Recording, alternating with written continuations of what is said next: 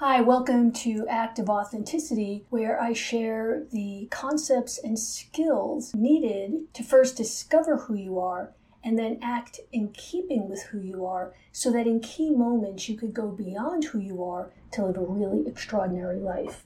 In the last few podcasts, as I've started to share some of these concepts with you, I've really been bandying about the term active authenticity. And I think at this point, it's fair to ask the question well, what is it? We're all familiar with the terms being authentic and authenticity, but when it's applied to who we are, sometimes it gets a little bit more fuzzy. Like, who am I really? And what does it mean when I'm being authentic? And is this authentic versus that? So the question of authenticity itself begins to be a little bit murkier when we start to consider the question well, who am I?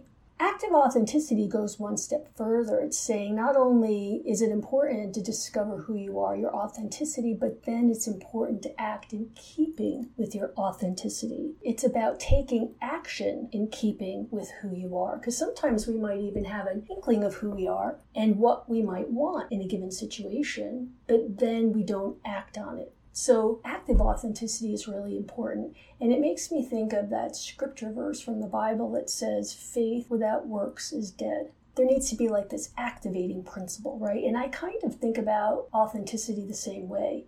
If you're not taking action in keeping with your authentic self, then it's going to be really difficult to reap the benefits of an authentic life. And trust me, there are many.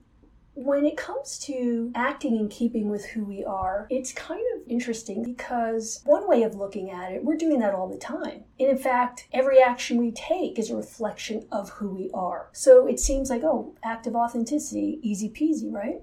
But the truth is, the actions we take are a reflection of where we are right now. And in fact, they're a good way of understanding where we are right now but do they necessarily reflect who we are authentically? The act of becoming more aligned with who we are is a process.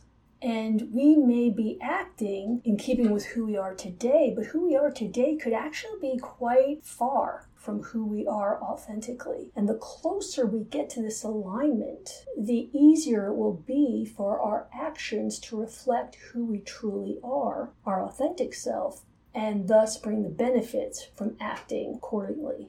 Well, how do I actually do that? Discover who I am authentically, and then how do I act in keeping with who I am? There are actually skills that are involved in all of that. Taking a period of time to learn those skills and then beginning to apply them in your life so that your actions begin to reflect who you are, which means your life then begins to reflect who you truly are, bringing with it the joy and the aliveness and the confidence and the self valuing and the purpose and then impact that goes along with a life that truly is in alignment with itself.